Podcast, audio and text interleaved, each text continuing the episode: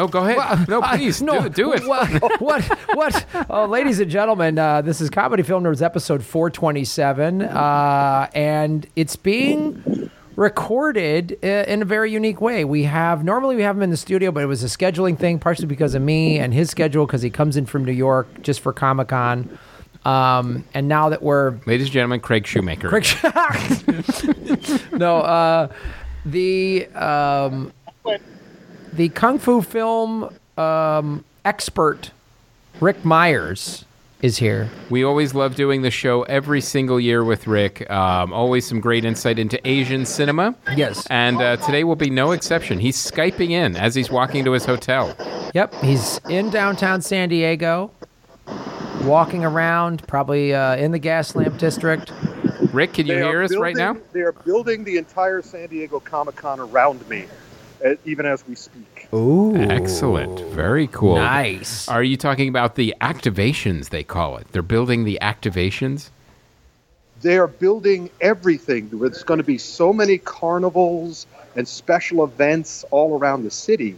You don't. It's not even really important to come into the Comic Con this year because you can have an amazing time all around San Diego without a badge. Yeah. Well, there you go. And that's one of the things you've talked about. They actually started doing several years ago when everyone was worried, oh, they've outgrown the convention floor. Then the city of San Diego sort of gave the convention access to all these other areas within the city that are close, like Petco Field and the parks and Yeah, Petco Park, that, that big area is always has uh, you know bouncy houses and Yeah. all sorts of uh, different things there. Food trucks and uh, all sorts of stuff. All you got to do is walk from the convention center over the bridge, and you're there. Boom. So, uh, so Ric, let's get uh, right into it. Um, superhero Comic Con, um, Let me Kung let- Fu please. Extravaganza. Oh, please, yes, please allow me. The San Diego Comic Con Superhero Kung Fu Extravaganza, now in its 21st year. Wow. Yeah, I'm, I, yeah, I'm feeling it. You can see it in my beard.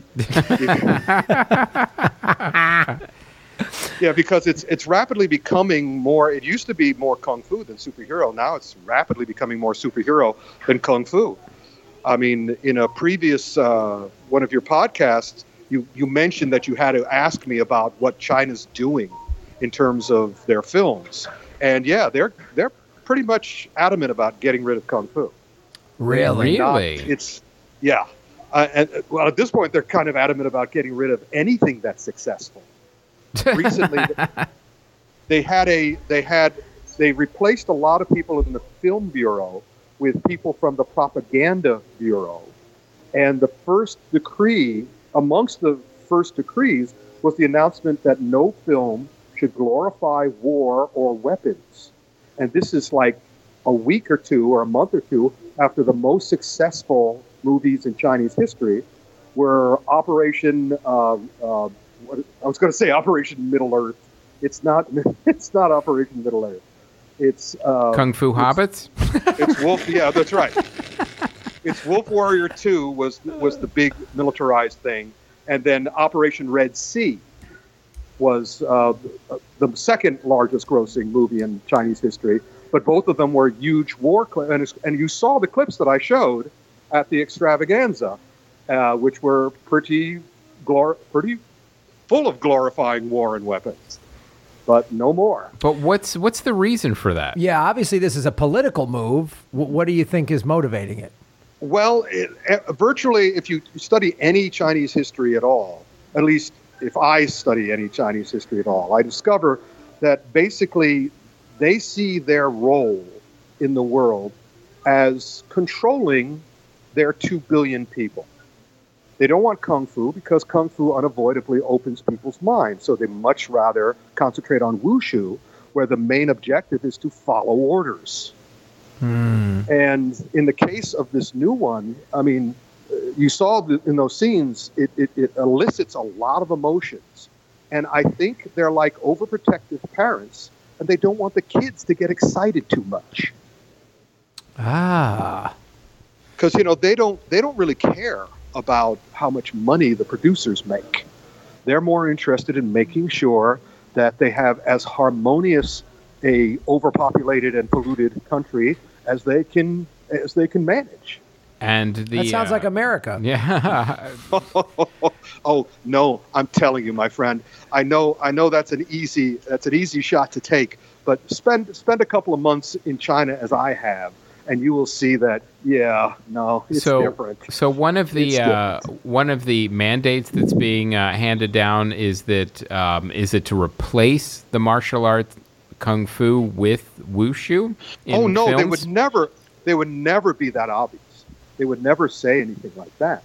They would just they just made it known to the people who like kung fu and make kung fu and are kung fu artists that it might not be the best thing for them to, to put in their new film. But they would never make an official. So they're just making suggestions. No, they're doing both. As I've always said, uh, uh, imagine working with a studio, but also working with a government, Right. and Right. and you do both at the same time, and they, and any either of them can come in and make any suggestion at any time, and often do. So now, how has this affected this this slate of movies that you know we uh, talked are talking about at Comic Con and that are coming out? Like, how? Tell us, like, and start bringing up some films and and show us, uh, or at least give us your opinion in terms of what you think motivated the making of this movie. Well, everyone responds. Every filmmaker is, it, it, no matter what you may think of that filmmaker and their work, they're creative. They do. They they have to. They unavoidably pour their own heart and soul into whatever they're doing, and so just like a chef, you can you can I can usually tell the difference between a chef who's happy and a chef who's not happy. The, you can you can taste it in the food Right. and you can see it in the movies too. So here we have a lot of filmmakers who used to be free in Hong Kong to to be as creative as they wanted to be and artistic as they want to be, and they can't anymore. And it, it reflects. If there's one word I think you could use for the clips I showed in this year's extravaganza, I think that word would be brutal. Uh, It's just they are unhappy campers, and they're lashing out like uh, children having a tantrum, which kind of like backs up China's attitude and approach, uh, at, like parents trying to control their kids. right. Now, everybody, calm down. Come on, be nice, be patriotic. And then the um, the kind of rebellion to that comes through in the work.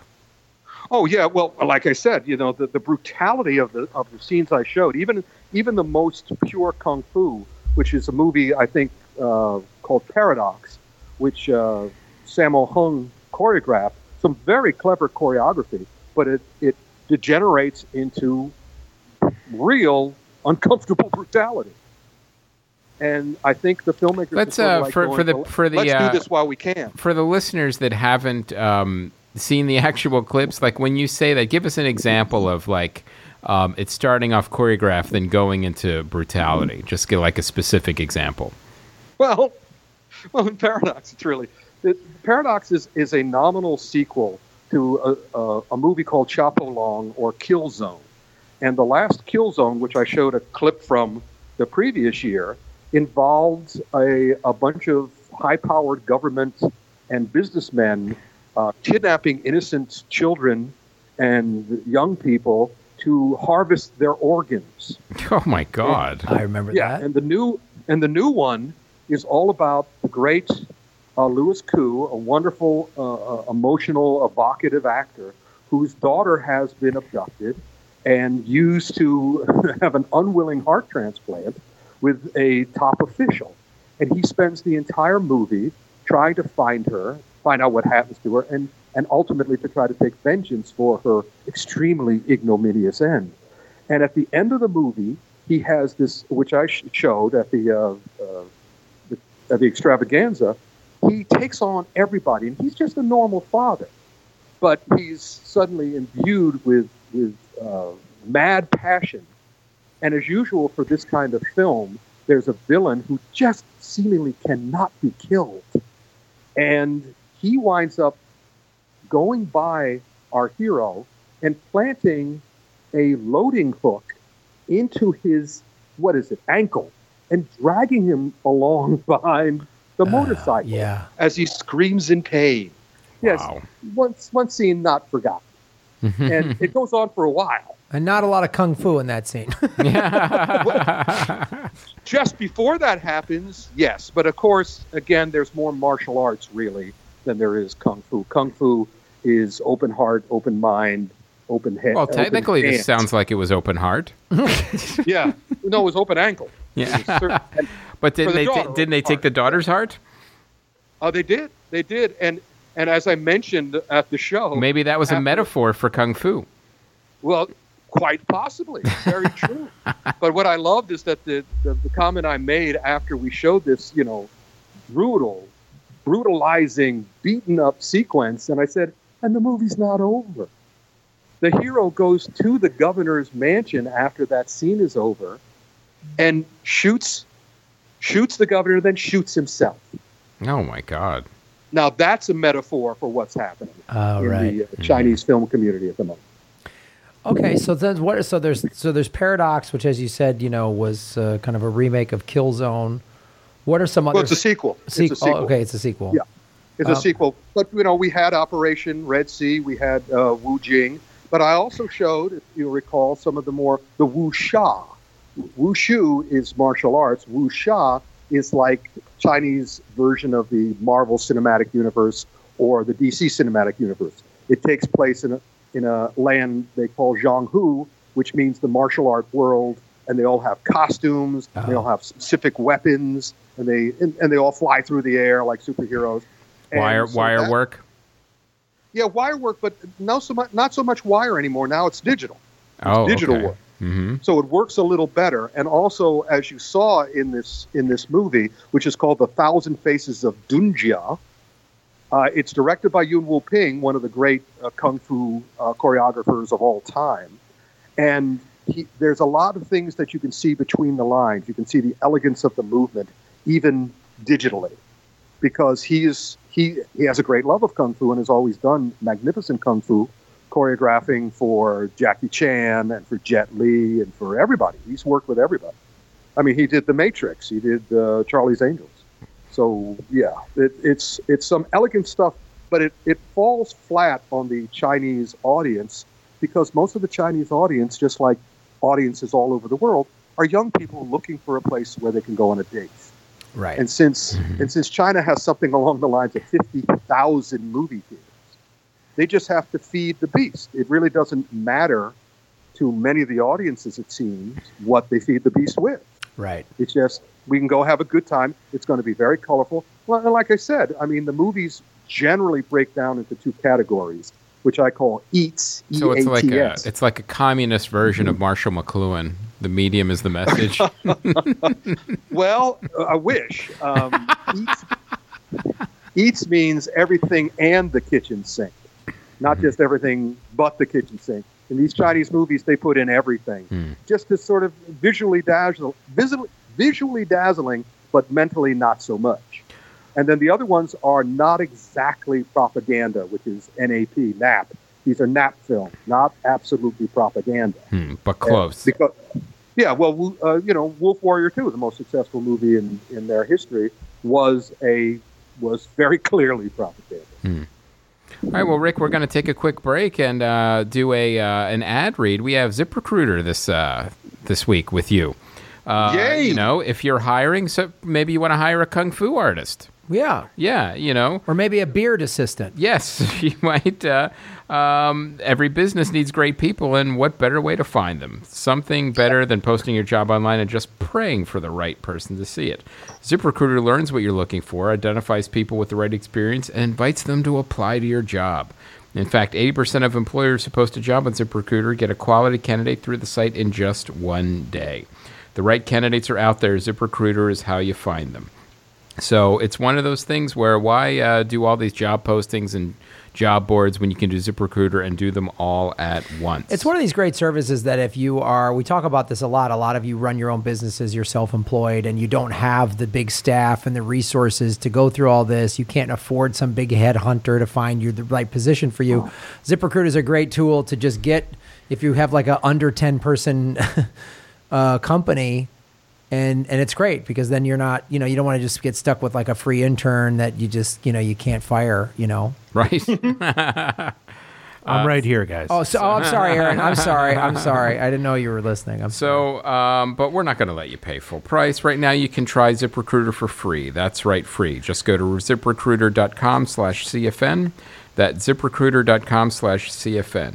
That's ziprecruiter.com slash CFN. Slash CFN. Great way to support the show, guys, is to if you're any of these advertisers or companies that you might use, use our you know the Yeah, custom use the URL, code. use the coupon code, all that stuff. They track that. And it's a great way to support the show. Yep, so ZipRecruiter, the smartest way to hire. But we also have some Patreon oh, sponsors, Oh, another Graham. great way to support the show. Yes, Julie Johnny Rulon is Johnny promoting his Rulon. novel Green Cheek: A Junkie's Guide to Street Magic. It's available on Amazon, both digital and hard copy.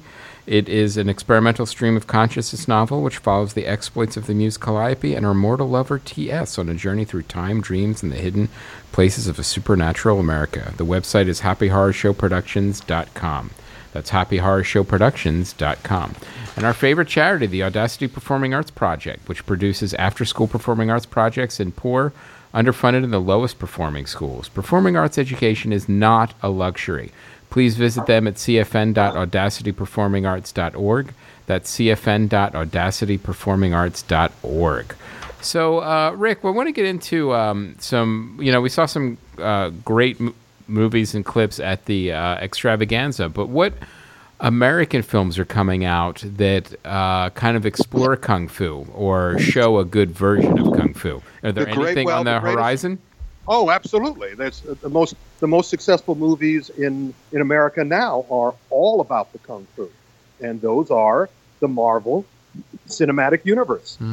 The and and in in the case of the one DC, I mean, there's massive, there's obvious kung fu in Wonder Woman, and Doctor Strange, and Spider-Man: Homecoming, and virtually all of.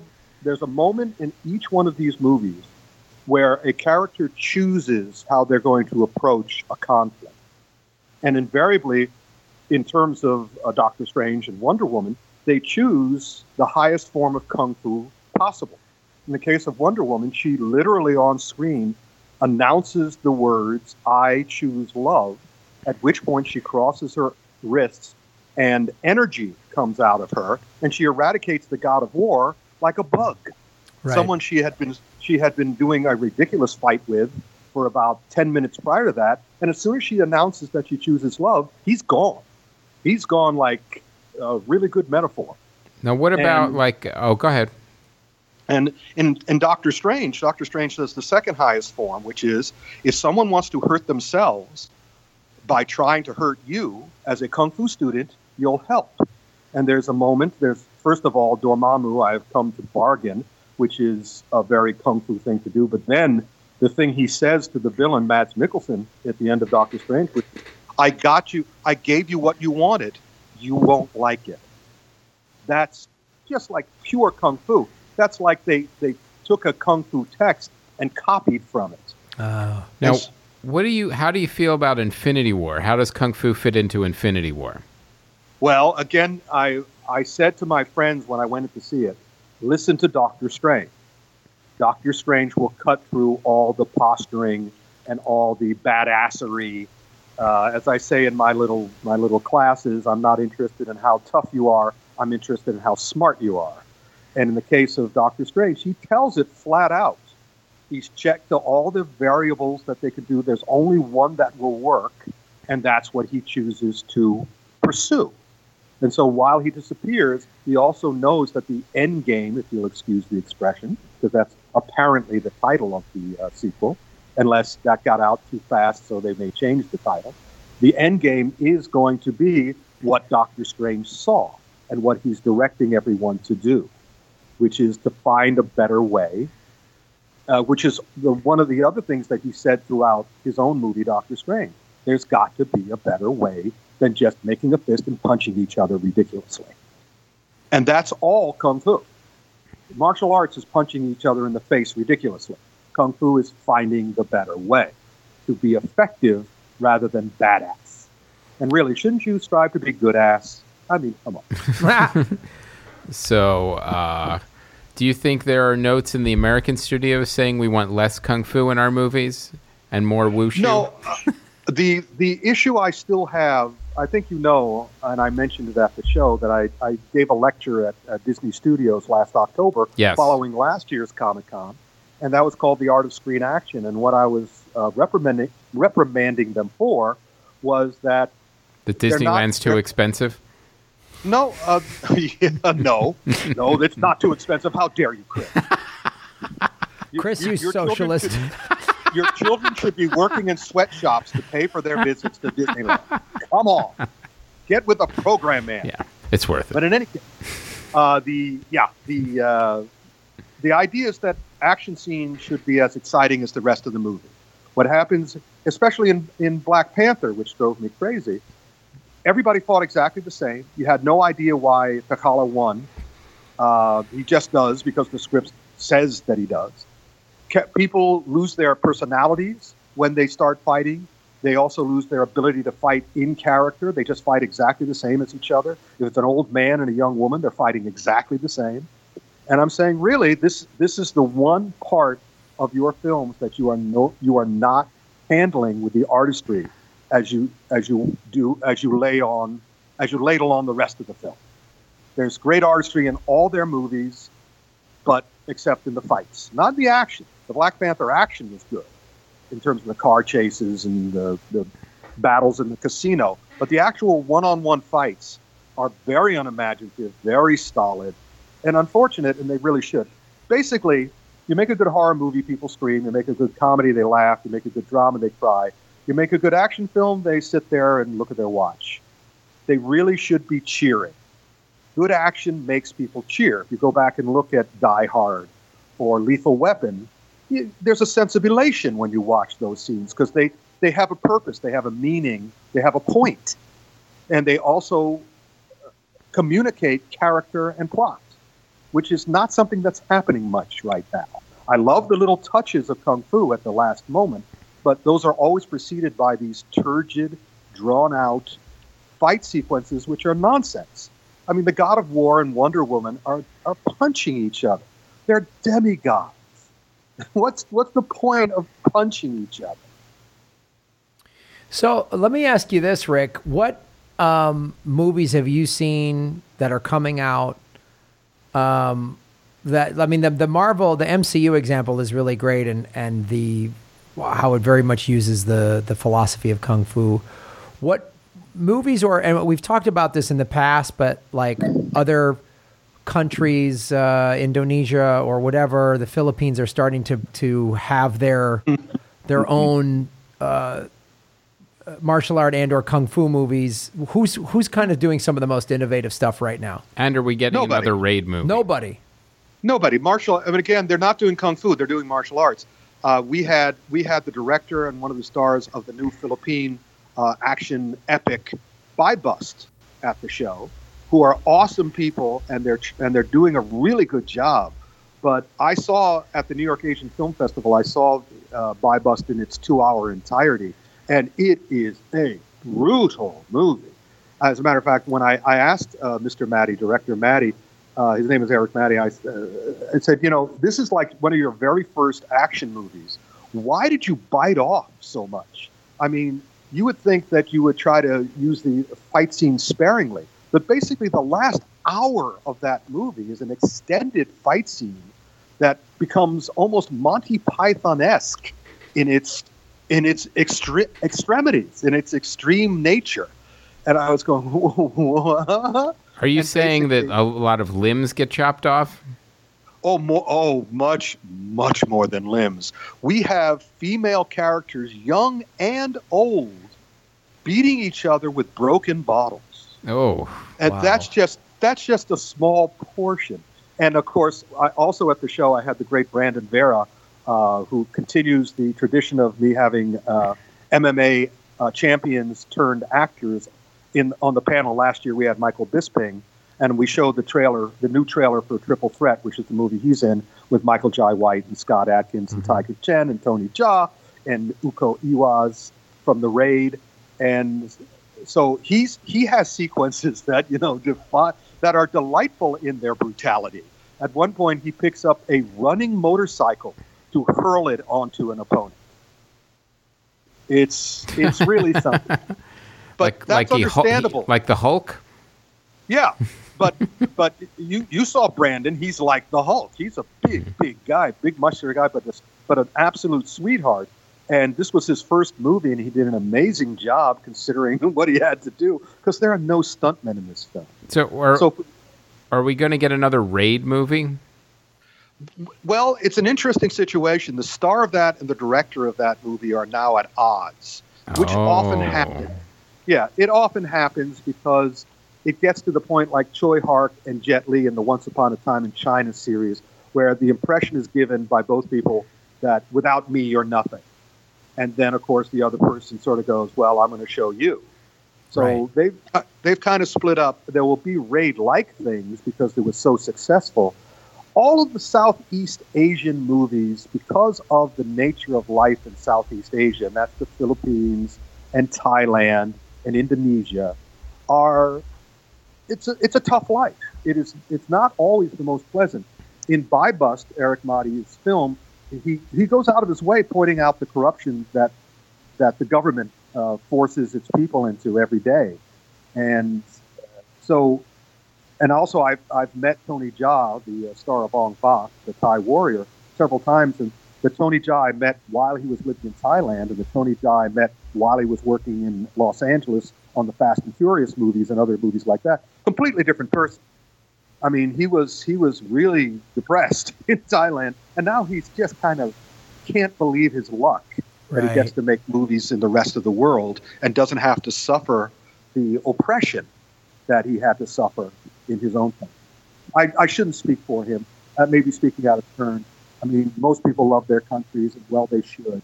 But from my my subjective standpoint, each each martial art, each country, and each cinema in each country reflects the pre- prevailing attitude of either despair, depression, anger, uh, revenge, whatever.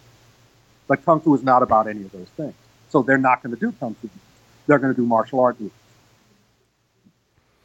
Are there any kung fu movies uh, anywhere in Asia on the horizon?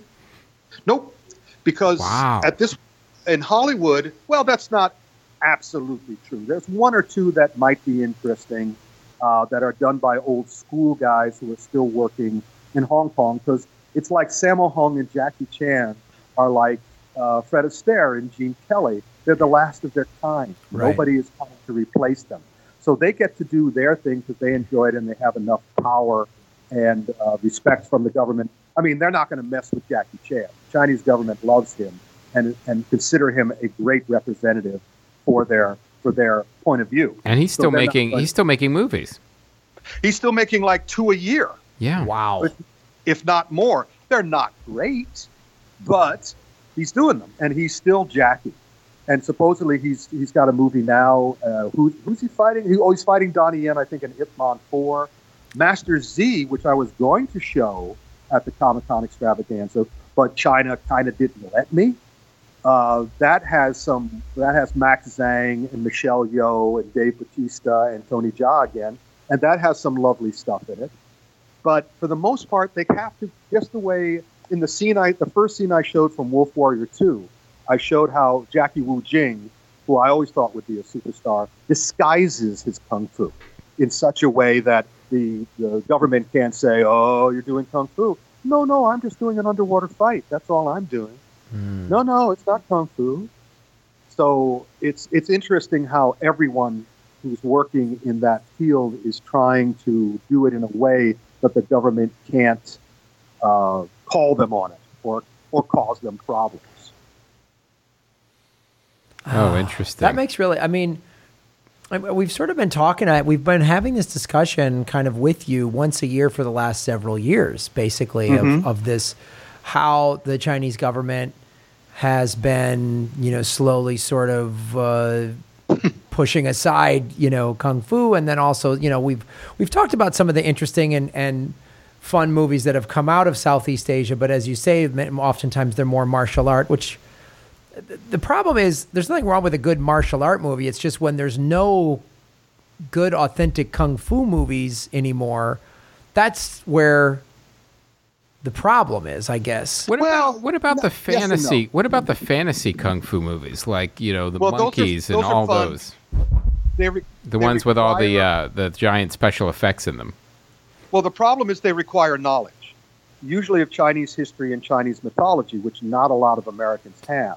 And by the way, Graham, I mean, uh, I really liked uh, uh, John Wick 2 much more than I like John Wick 1 Hmm. because it's very clearly a Japanese samurai movie. Right. It's not a Chinese kung fu movie, it's a Japanese samurai movie. And as such, it works extremely well.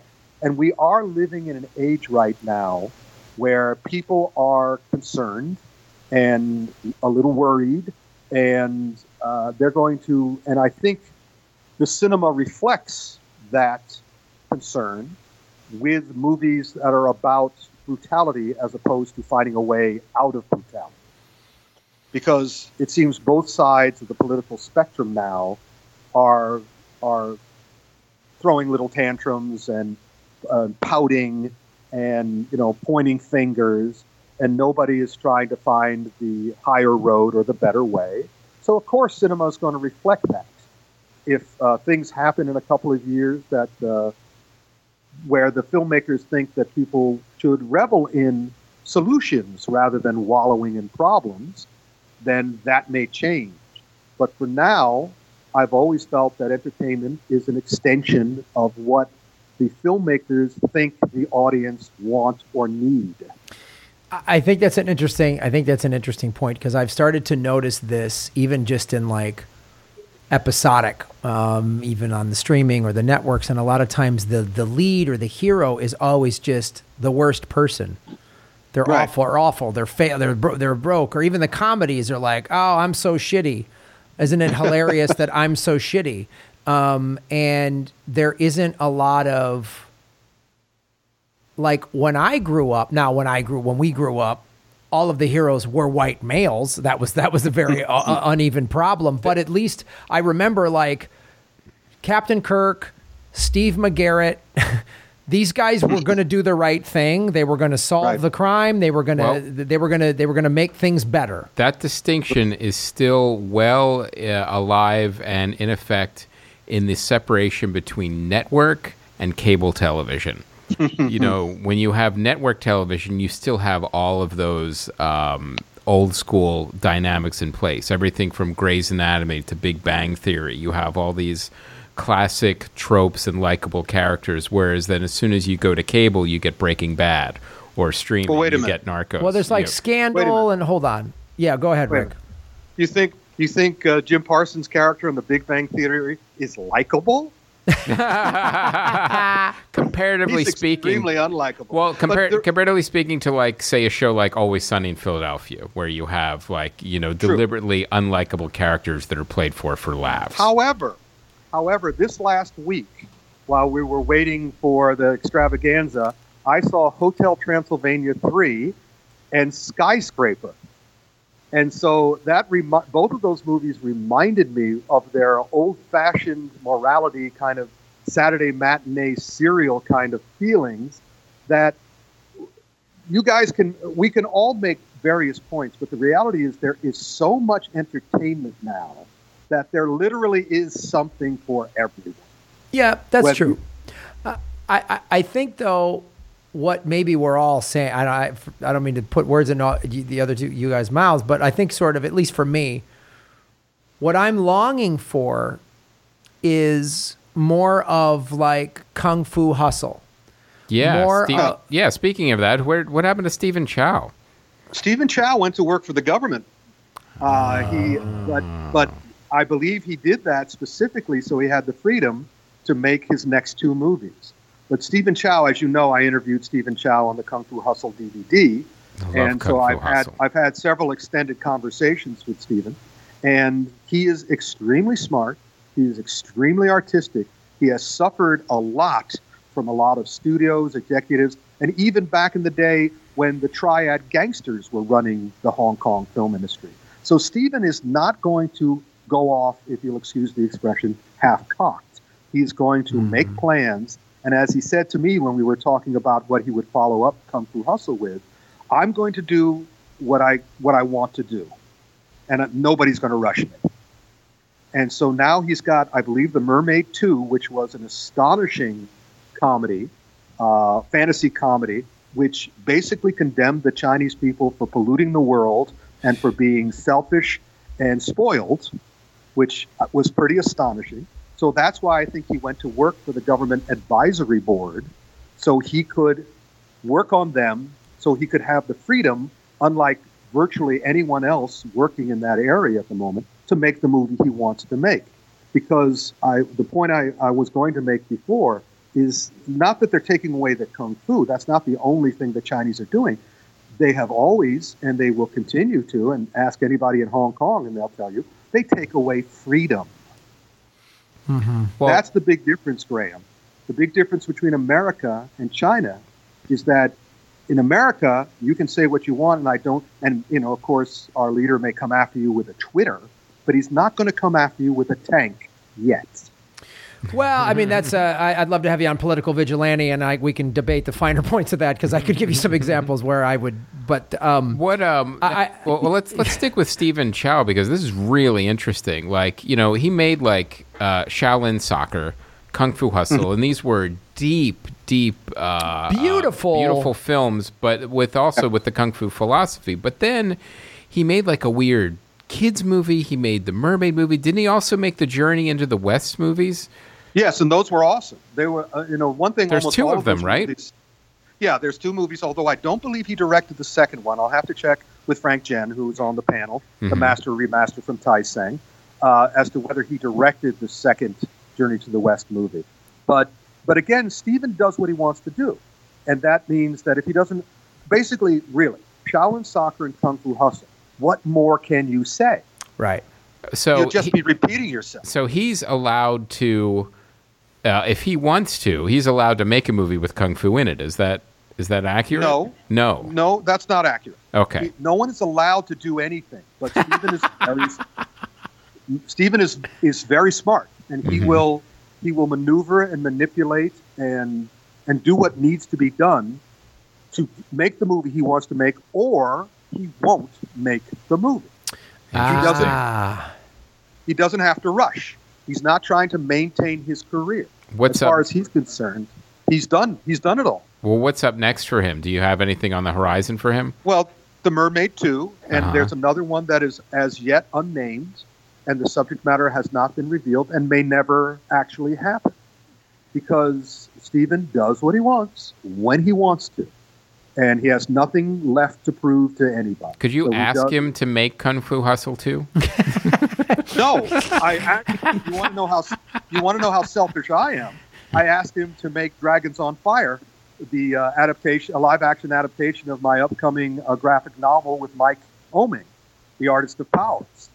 That's what I asked him to do, and he said, "Send it to me. Send it to me." Oh, there So you I, go. I sent it to him, and I haven't heard. It. So, well, let's get into this then. What what you know books? Way to get a plug in there too. By nice the way, Nice plug. uh, that was very smooth. um, what what sort of books or stories or graphic novels out there would you love to see? You know that are kung fu themed, obviously that you would love to see made into a feature film, and who would you like to see do them? Oh, geez. Um, I, you know, I, I hate this phrase and I apologize for this phrase. To be honest, Graham, uh, like, I, like I should start lying right now. It, I feel the way about kung fu movies that, that I feel about mysteries and science fiction novels, which is it's all been done. At this point, you know, if you're going to go, you, you've had a delicious steak. You've enjoyed it immensely. It's the best steak you ever had. From now on, whenever you have a steak, all you're really doing is trying to recreate the sensation of having that first steak. So at this point, the great the works of Lau Kar-leung, who made 36 Chambers Shaolin, Mad Monkey of Kung, Mad Monkey Kung Fu, Executioners from Shaolin, and uh, Legendary Weapons of China, Eight Diagram Pole Fighter. He's done it all. You can't improve upon him. Same thing with Jackie. The same thing with Sammo Hung. Uh, these guys, Stephen Chow, they've done it. Well, don't you think there's I- another innovative artist waiting in the wings that you know could tell a story that hasn't been told before using kung fu? yes, and he's and he's there, and I show clips from his movies whenever they come out. But again, he takes a long time. His name is Xu Haofeng, and he made uh, Judge Archer, The Sword Identity, and The Final Master, which I think is the best kung fu movie of the last probably ten years. And I showed that extended finale clip from The Final Master. In fact, I believe I showed it twice two years ago. But he, but again, he's kind of the impression I get now is he's because he dared to make those movies and somehow tricked or maneuvered or manipulated the uh, government to re- allow them to be released. I think they're punishing him now. Well, I, I want to go back to the the statement you made here about you know the all the great works have been done, and I, I agree with that up to a point. But where I don't agree with that is these two these two reasons, which are, look, I love a good heist movie. I love a good heist movie. Just and you keep making interesting versions of them. I'm going to keep watching them. So um, the other thing is obviously I love samurai movies. If you keep making interesting ones, uh, the Immortal Blade, you want to make that? I'm in. Um, well, of course. But also, too, I want to say this though: there's a younger viewing audience that didn't yes. get these. So, like, we didn't grow up. I, I at least didn't. Chris and I didn't grow up with the the uh, Saturday matinee movie westerns. That was beyond our era. So we mm-hmm. got right. Star Wars. You know, right. like we we I didn't I didn't watch The Searchers till I was a film student in college. You know, right. so so I think there's a whole bunch of kids out there that would love I mean, obviously it's great. Like I, I want to show my, you know, I wa- made my nephews watch Enter the Dragon. You know, I was like, you guys need to watch this. Boards don't hit back. You know, they're all young kids starting studying martial arts, and I want them to know this. Right. Yes, show them the classics, but they need they need that movie. You know, my first entree into Buddhism was Yoda was the force.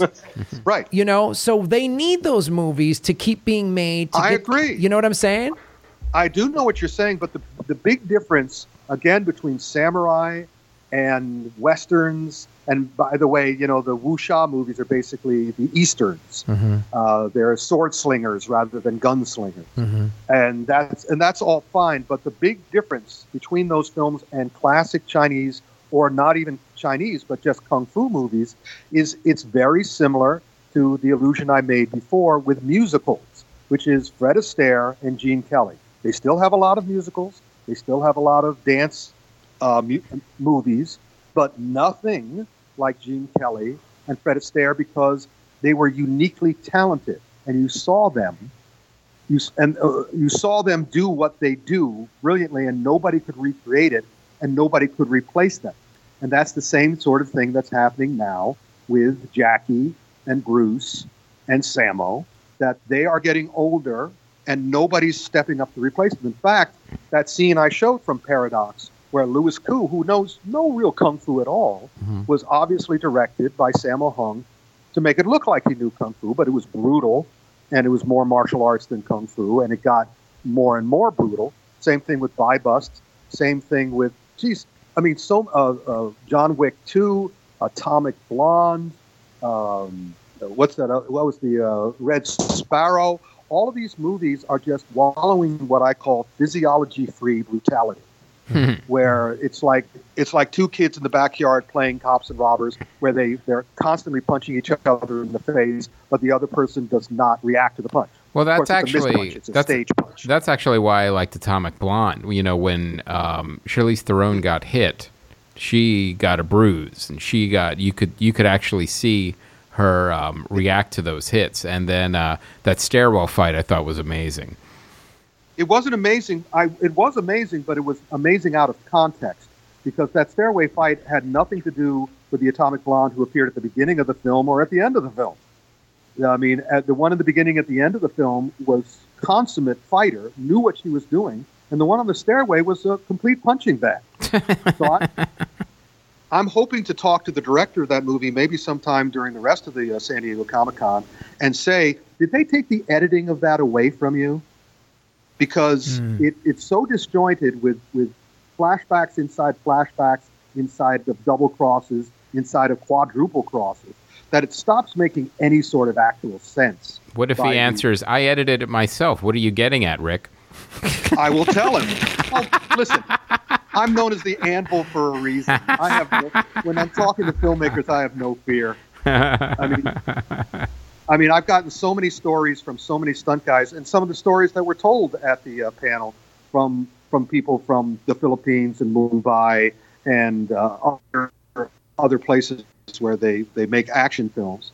Uh, they they like talking about this, and they're always they're always victimized by the producers uh, after they finish. I mean, they I've if I've heard so many stories about great fight scenes being made and then being re-edited by the producer.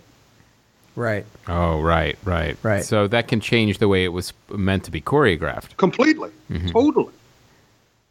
So, all right, well, let's. Uh, you want to wrap this up a little bit? What uh, what what are you most excited about uh, on the horizon, Ric? Oh, geez. Well, again, in Marvel, I trust. I mean, I- in in Disney, I trust. In Pixar, I trust.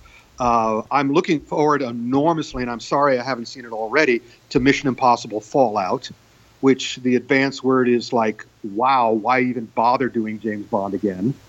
Uh, but What's- I'm it's- also really, It's coming out. Uh, July 27th, 27th, next yeah. week. yeah. I'm also super. When I went when I went and did that speech at Disney, they had the storyboards up for Ralph Breaks the Internet, and if if the finished movie is anything like what I saw, we are in for an astonishing delight. oh, great! I'm looking forward to being it. they're being extremely careful, like with Inside Out and other movies, to not tell you what the actual plot is. hmm and just think about what a toxic zone the internet has become and just imagine what some smart disney animators could do with that The trailer looks looks fantastic, and uh, yeah, I am very excited, and, and I feel the same way. Like, I just, uh, especially having just watched, we just did a spoiler up on Ant Man and the Wasp, and man, Yeah. they, they that was another. Fun, I listened to it. That was Yeah. great. It, It was really fun.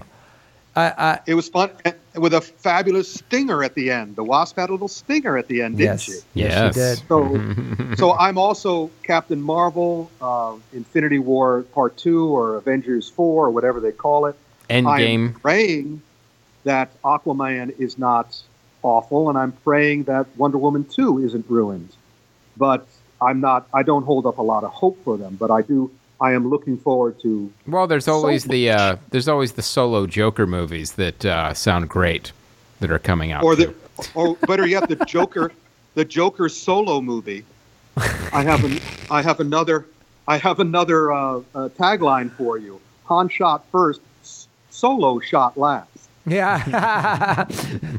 yeah, I, I gotta say, yeah, I have I when I saw the first Wonder Woman, I went, I bet you this franchise will be able to operate independently. independently and will be uh, like they're gonna it's just and because it was such a runaway hit and it just was like a, a lightning rod for young girls and stuff i feel like it's gonna be able they won't dc won't come in and fuck that one up Right. is what i feel like at least i hope so because i love the first Oh, one. you. You know- Oh, you have. You have too much faith. Because you know, honestly, there was a shakeup over there again. Remember when I said, well, they should just put Jeff Johns in charge of the DC cinematic Mm-hmm. universe, and for a short time they did, but they put him in charge with like other executives. Uh, now he's been released of his duties. So- Chris, Chris, you can't worry about who was fired. You have to worry about who fired them. because the ones who fired them are still there. right? And, I, and, and my understanding is they're the ones who keep coming in, like the Chinese government, and making suggestions that cannot be denied. right. yeah uh all right well that's cool man well well that's uh i think that's anything That's else? our, uh, you know, we love doing this episode every year, Ric. We love your perspectives and your uh, your previews. So we'll uh, we always like to see how they play out as the year goes, and uh, you know, be on the lookout for those thousand uh, titles that Ric uh, dropped on you within the last yeah hour. Ip Man And I'm 4 telling- Master Z Mermaid 2 among others And I'm telling you, Graham, if you ever pull a samurai sword on come at me I have no that choice Chris, that was Yeah. Chris. I was not being furtive. I was being very direct. I know which side to sit on with Graham. So There you go. I know where his blind spots are. Well, Ric, uh, great to see you at Comic Con. Great to have you on the show as always.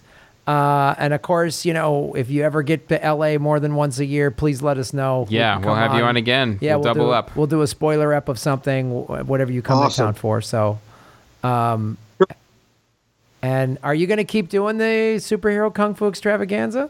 That's not up to me anymore. It's Okay. not up to me. It's it's right now. I, I want to I want to do a shout out to Well Go USA, Hmm. who just did an astonishing job.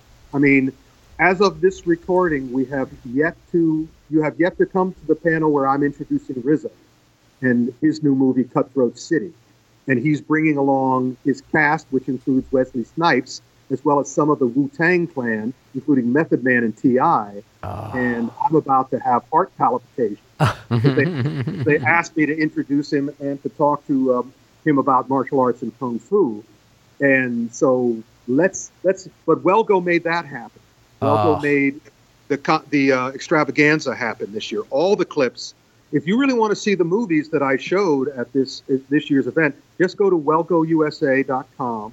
Just check out every single film I showed this year comes from them. They are the they are the they're the real deal. They're the number one. They are the only game in town when it comes to great Asian movies. And there was one that I showed a preview to, uh, which which is called Along with the Gods, because while the Chinese have told the their filmmakers that they can't have ghosts and they can't have uh, afterlife, the the Koreans have stepped up and they've made an amazing two part uh, movie called Along with the Gods about a fireman who has to prove himself to the people who are taking care of his afterlife.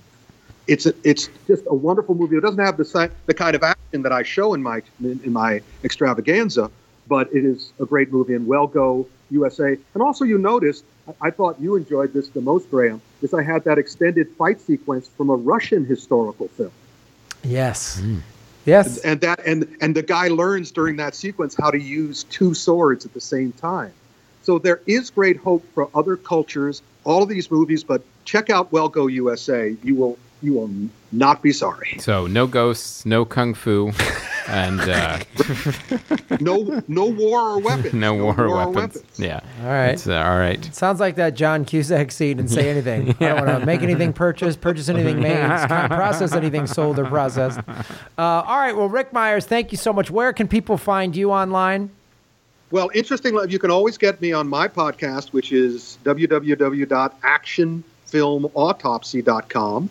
And my, my website is down, but is being remastered, and we hope to have it back up better than ever. www.ricmeyers.com, R I C M E Y E R S. Leave the K off of Rick for karma. And uh, and of course the Facebook. I'm on Goodreads now. I have my own Amazon author page. I'm having fun. Awesome. All right. well, Sounds great. Ric, thank you so much. Always great to see you, and we'll uh, we'll talk soon. See you again. Yeah. All right. Thanks, Ric. Remember, Han, Han shot first. No ghosts. solo shot last.